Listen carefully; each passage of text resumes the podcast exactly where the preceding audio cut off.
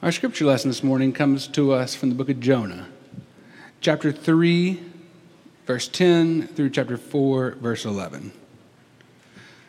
When God saw what they did, how they turned from their evil ways, God changed his mind about the calamity that he said he would bring upon them and did not do it. But this was very displeasing to Jonah, and he became angry. He prayed to the Lord and said, O Lord, is not this what I said while I was still in my own country? That is why I fled to Tarshish at the beginning. For I knew you were a gracious God and merciful, slow to anger, and abounding in steadfast love, and ready to relent from punishing. And now, O Lord, please take my life from me, for it is better for me to die than to live. And the Lord said, Is it right for you to be angry? Then Jonah went out of the city and sat down east of the city and made a booth for himself there. He sat under it in the shade, waiting to see what would become of the city. The Lord appointed a bush and made it to cover up Jonah, to give shade over his head, to save him from his discomfort. So Jonah was happy about the bush. But when dawn came up that next day, God appointed a worm that attacked the bush so that it withered. When the sun rose, God prepared a sultry east wind, and the sun beat down on the head of Jonah so that he was faint and asked once again that he might die. He said, It's better for me to die than to live. But God said to Jonah, Is it right for you to be angry about the bush? And he said, Yes, angry enough to die. Then the Lord said, You are concerned about this bush for which you did not labor in which you did not grow. It came into being in a night and perished in a night. And should I not also be concerned with Nineveh, the great city in which there are more than 120,000 persons who don't know their right hand from their left hand, and also so many cattle? Some translations will say so many animals, others will say so many cattle.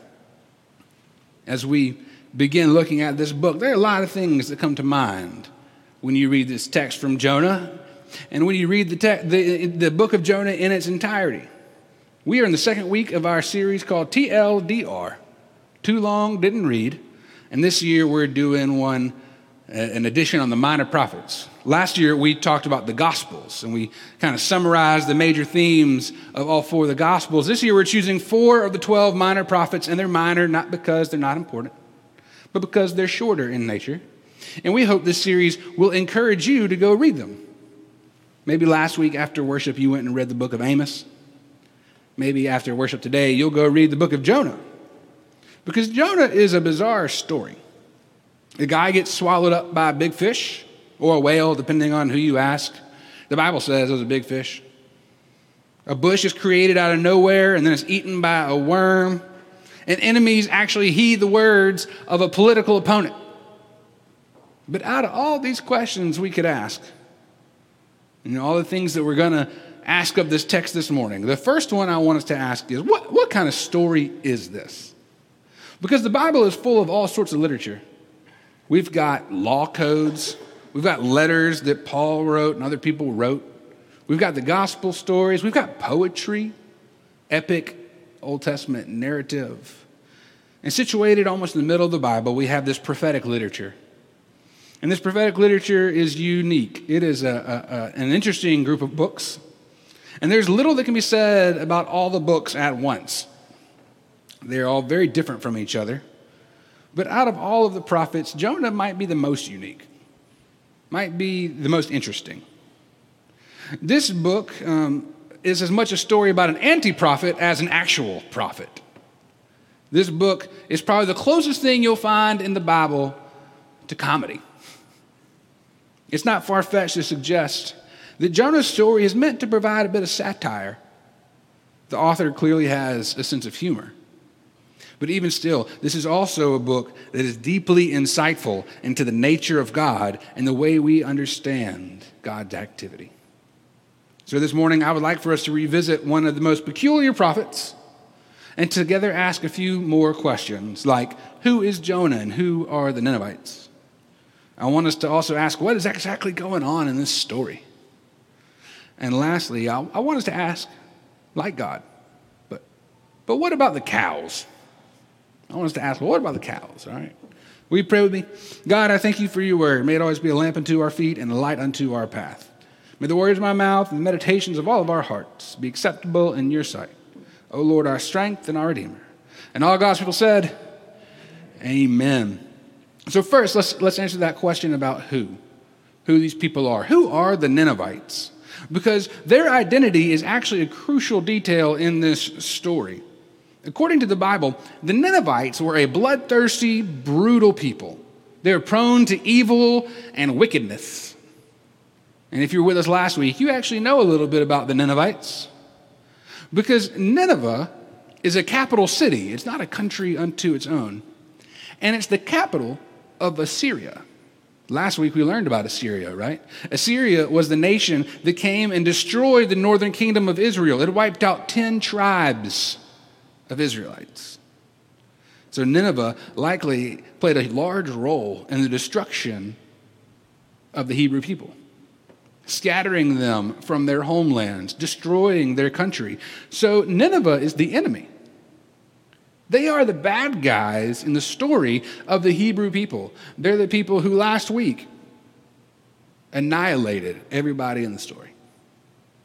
It's also important to ask well, who's Jonah?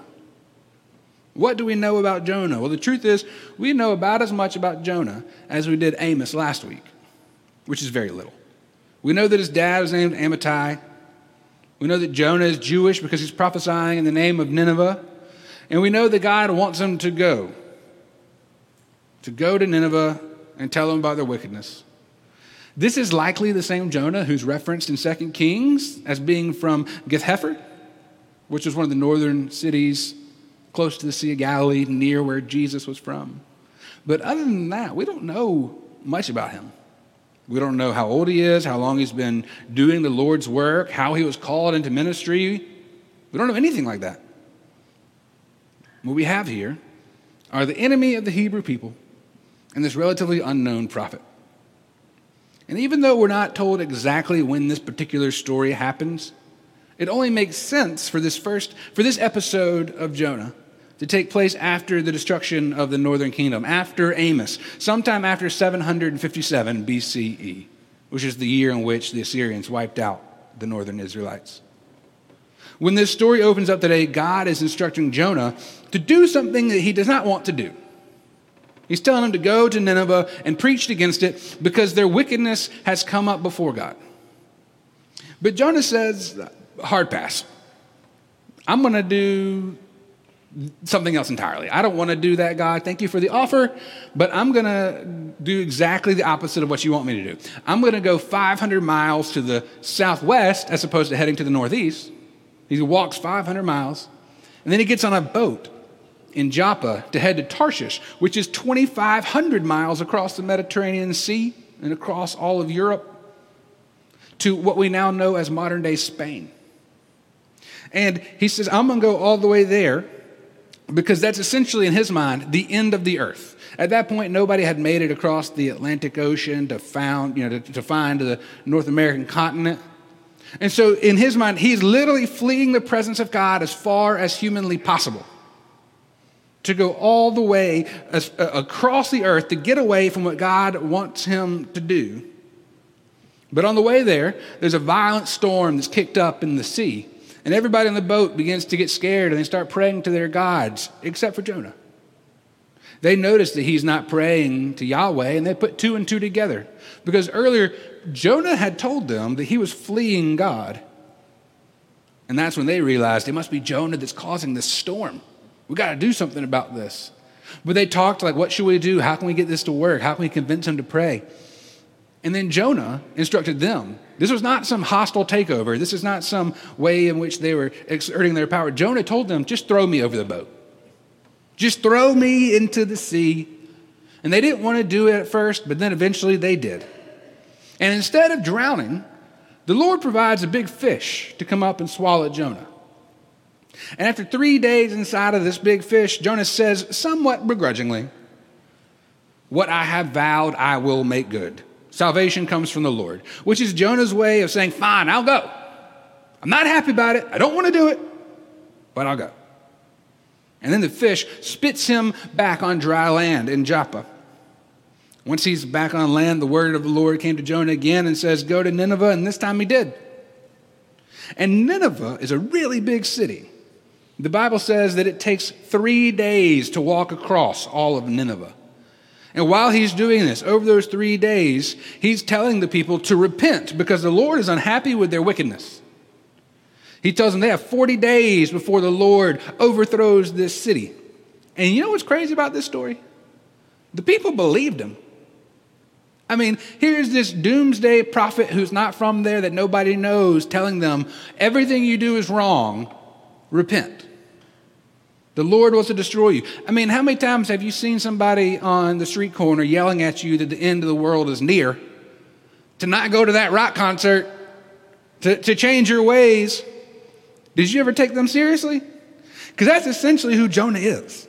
He's that dude standing on the corner yelling at you, the world is going to end unless you repent.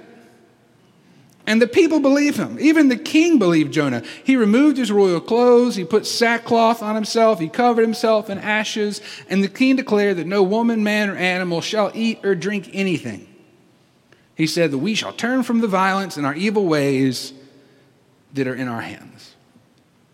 And that's where we arrive at today's text. That's, that's the, what got us to the part of the story we just read. We read the very end of the book, the last chapter.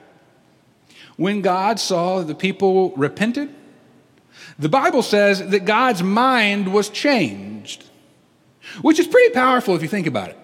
And we're going to come back to that, but just keep that in the back of your mind. The Bible says that God changed his mind. God saw how they turned from their evil ways and decided not to bring calamity upon them.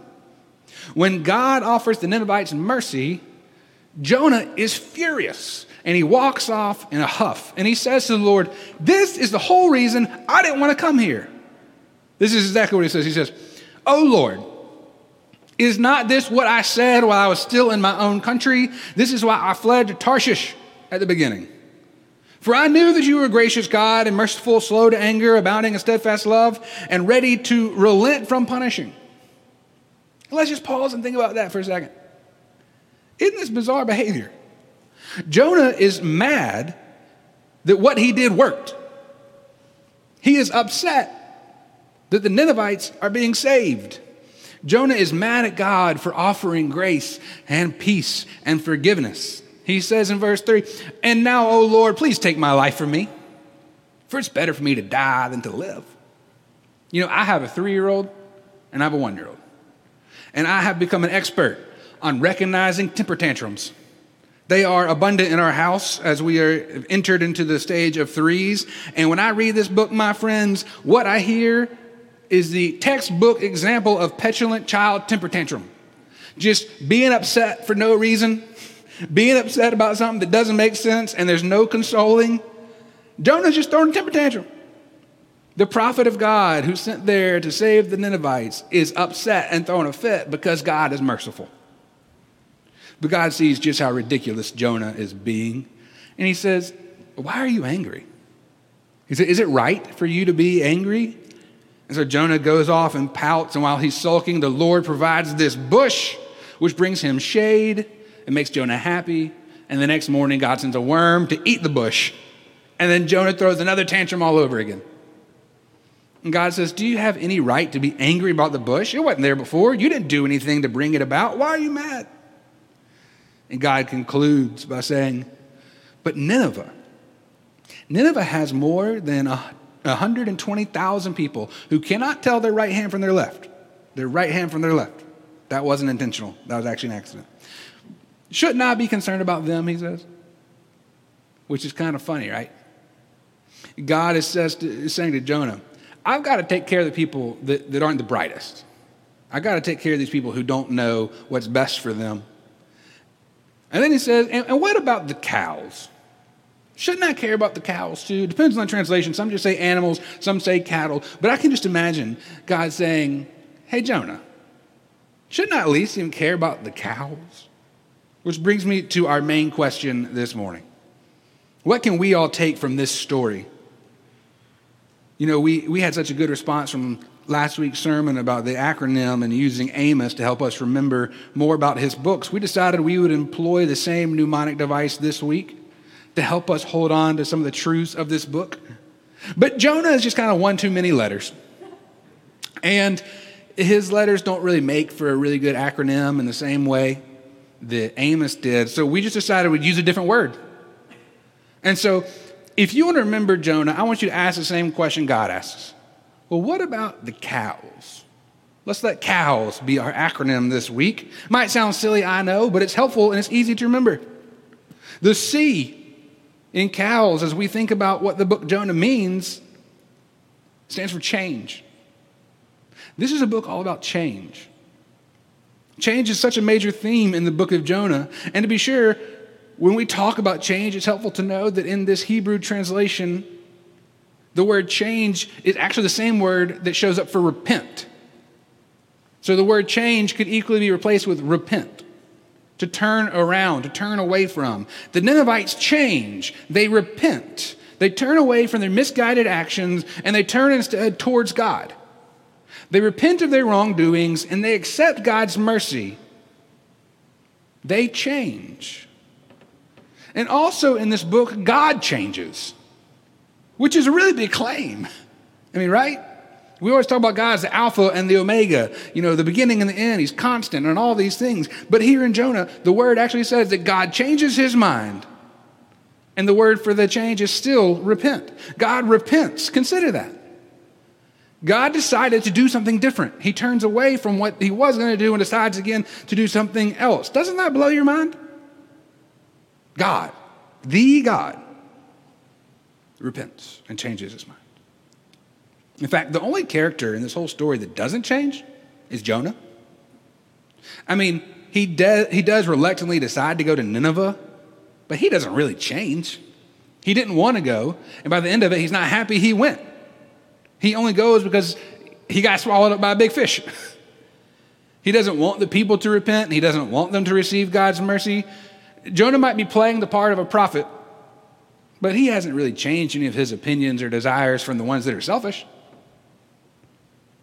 And this morning, I wonder are, are we more like Jonah? Or are we like the Ninevites and like God, trying to be more like God? Are we a people who are willing to be changed, who are open to change? Or have we made up our minds for good? To be honest, I think most of us would be okay if nothing ever changed again, right? There's been so much change lately, and we're all real apprehensive about all these things changing all the time. We don't really like it. Change is a general thing, just seems to be something we're not okay with.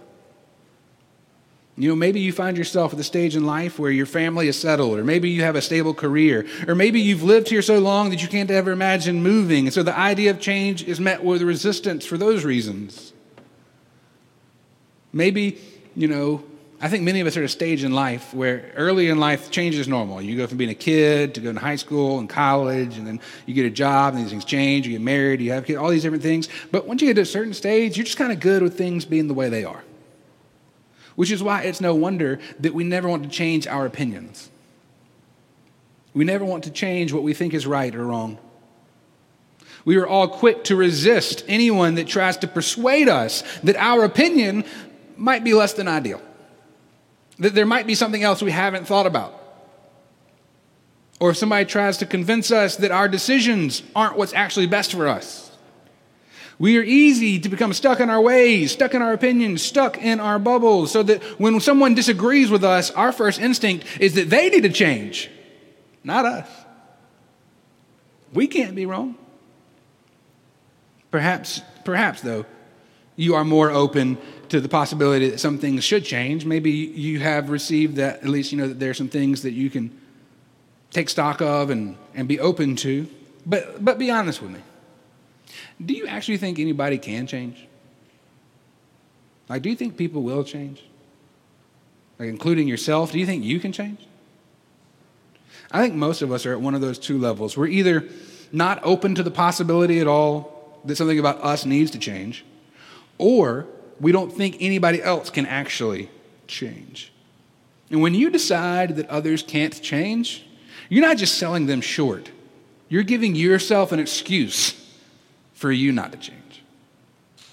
So I ask you again are you able to look at your own life, your own opinions, your own theology, your own conceptions of human behavior and say, Am I open to the possibility that I might be wrong? Jonah was not. He didn't, he didn't think, he didn't want God to do what God did. Which brings me to our next letter as we remember the cows. The O. The O in this word, in this acronym, stands for obedience. This is a book about obedience. Jonah gets a lot of credit for being obedient, but he wasn't really. Not at first. Eventually he does. But it's actually funny how bad he ends up looking by the end of this book that has his name. Everyone in this story is more obedient than Jonah. The enemies of Israel are more obedient to God than Jonah. When they hear the word of the Lord, they repent, they turn around. The fish is more obedient than Jonah. The bush is more obedient than Jonah. The worm is more obedient than Jonah. They actually do what God commands them to do. Jonah does not. How much easier would it have been for Jonah's life if he had just done from the beginning what he knew he should do? I mean, he could have saved himself an a, a 1,000 mile round trip on foot. How many of you have added a, a thousand extra miles to your trip? A thousand extra miles to your journey, running away from something that you know you ought to do. Trying to avoid something because it's hard. Not wanting to listen to somebody because it's scary. How many of you have been fearful about being obedient because you just didn't want to do it? Maybe it's about your faith. Maybe it's not answering the calling God's placing on you. That's how a lot of the calling stories go, that people are apprehensive about what God's saying. But maybe it's just about the decisions you make in your life. We all make, right? Maybe you've made a mistake at work with your relationship and you don't want to own up to it. And so you go in all these directions as opposed to just admitting that you've been wrong, that you've done something wrong. Maybe it's just a simple procrastination that keeps putting things off that you should get done. You know you should do it. But obedience is just tough. And so you're like, I'm going to go down to Joppa, I'm going to hop on a boat, and I'm going to avoid this altogether. You know, I pray that if that's you. I, I pray that if there is a time in which in your life you, you are not feeling as obedient as you should, I hope a big fish eats you. I hope something grand happens in your life that forces you to turn around. I hope God gets your attention and shakes you and makes you realize that you're doing something you shouldn't be doing, that you're going somewhere you shouldn't be going, that you're acting a way you shouldn't be acting. I pray something stellar gets us gets our attention whenever we fail to be obedient. But my bigger prayer is that you won't have to. That you won't have to be shaken up. Is that we'll just do what is right from the beginning because we know we should do it even when it's hard, even when it's scary, even if it's not something we're sure we should do because it goes against maybe what somebody else taught us. If we know it's right, if we know God's calling us to it, if we trust that the Lord is there, how much easier would it be for us to be obedient from the beginning? But even if there are times in your life where you're not yet ready to change, or you don't believe that you should, or even if your obedience is not yet on point, there is another word in this book that offers us a great deal of hope. In fact, the W in our word to remember for cows is actually two words. And it's this it's that no matter what is going on, God is offering wide mercy. This book is a book of wide mercy. I mean, think about it. Ninevite is an evil city full of wickedness. They are the city that wiped out a vast number of Hebrew people. And God not only sends somebody to tell them that they're wrong, but that invites them to repent so they can be forgiven. The people that are the literal enemy of God's people, God wants to save. God gives mercy, wide mercy, to even the people who we think should be last on the list to get it. What's even more crazy is we read about how God responds to Nineveh in, in, as, in reflection of how we read Amos last week, right? Remember in Amos, there's like no hope. God destroys, the, lets the people be destroyed because of their wickedness. But this week we see an entirely different response. Amos shows God offering no mercy, but Jonah shows that God's mercy is boundless, that it is wide, that it's even for the wicked enemy of the Israelites. God says to Jonah, Shouldn't I be concerned? Shouldn't I be concerned about the people who don't know their left from their right? What about the cows? I, sh- I should care about the things that people don't even think about. God's response to the Ninevites is surprising and it's borderline offensive to the Hebrew people. It's offensive to Jonah, which is why he didn't want to go. But God wants to save those that we don't even think need it or are worthy or should get it. And it's not just the Ninevites who receive God's mercy, Jonah does too. I mean, think about it. Jonah is the least obedient person in the story, yet he still receives God's mercy. After seeing God's mercy on full display, he just goes off and pouts, but God never once abandons Jonah. When Jonah decided he was going to refuse his calling and runs away, God didn't say, Fine, I'll pick somebody else.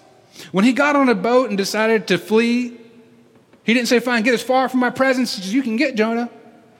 No, he, he sends a big old fish to eat him. And when Jonah was confused and upset with God's decisions, he says, You just don't get it, so I'm not even going to bother the whole time. Despite Jonah's imperfections, his reluctance, his flaws, God never abandons him. Never.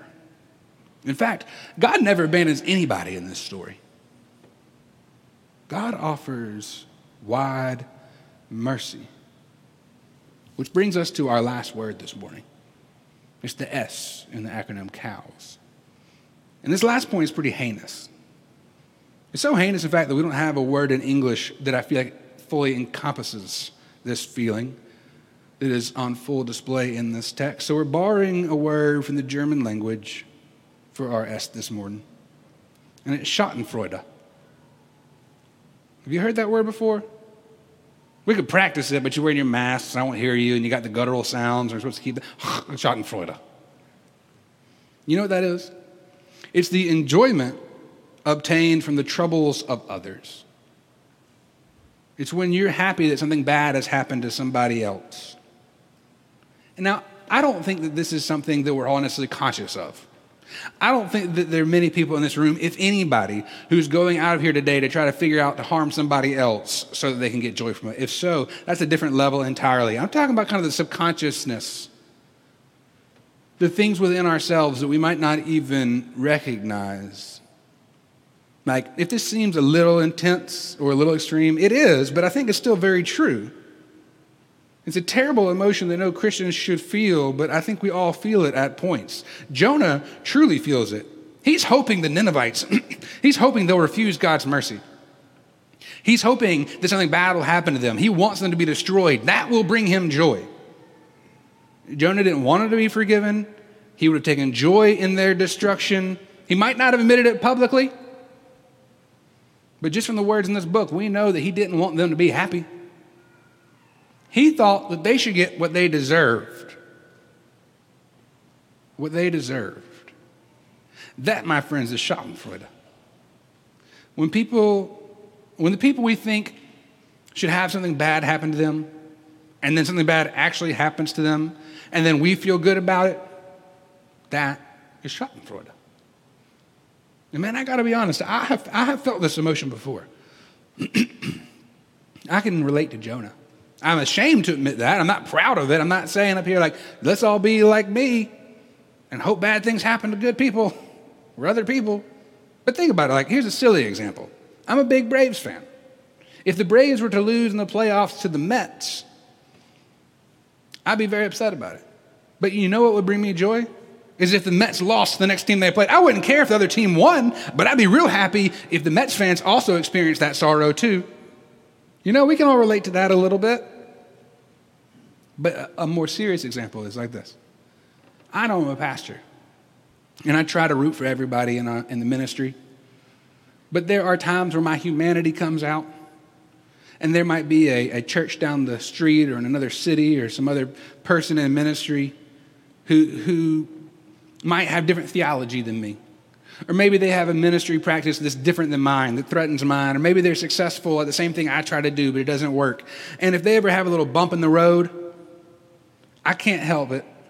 But there have been times where I felt a slight tinge of satisfaction from their misstep. I'm not proud of that. I know it's not right. We shouldn't feel that way, but I'm just being honest with you. Because I think we've all had this sinful emotion. Whether it's a colleague at work Maybe they didn't get the promotion they wanted, and you just can't help feel a little bit happy for them. Maybe it's somebody in your society, in your group, in your club, or whatever. That, that they get knocked down a pedestal and it just makes you feel a little bit better. That's Schadenfreude. We're all guilty of it.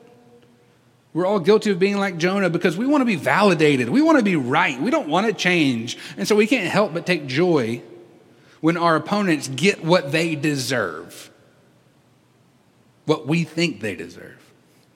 But I got to end it right here. I got to ask you this What would happen if any of us got what we deserve? I know there's some great people in here, and some of you are probably going to be up the, the ladder of receiving spiritual gifts. If they were given out based on what we deserve, you'd be above me. I know that. But there's not one person in this room who is not guilty of sin. There's not one person in here who has not failed and fallen short of the glory of God. You know, what would have happened if the Ninevites had gotten what they deserved? They'd have been wiped off the planet. If Jonah had got what he deserved, he probably would have traveled through the digestive tract of that big fish. How many of us, if we were to stand at the pearly gates and we just told God, just give me what I deserve, how many of us would get to go in? Thank God for wide mercy. Because this morning, when I look at this book, this book of Jonah, the thing I hope you will remember above all else is that God's mercy is wide. God's grace is enough to cover your biggest failures. God's grace is enough to forgive you for the thing that you think is unforgivable. And God's grace is not just for the person sitting next to you, or the person who goes to church every Sunday, or the person who you think is better. God's grace is for the Ninevites and it's for Jonah. It's for our enemies and it's for us. God's mercy. God wants everyone to be saved. If Jonah shows us anything, it shows us that God loves everybody and wants to offer mercy to everybody. So may we be a people who not only accept the mercy that is offered to us, but that we proclaim it for the world. And that we don't take joy in other people's missteps. We don't judge people for thinking differently than we do or assume that they can't be right because we have to be, but that we hope for them and their sake that they experience God's mercy too. If we end up living a little bit too much like Jonah, I pray that by the end of things, we will at least try a little more to remember the cows, to at least remember those that nobody else will think about, so that we can be the people who tell about this God who is wide mercy. In the name of the Father, and the Son, and the Holy Spirit. Amen.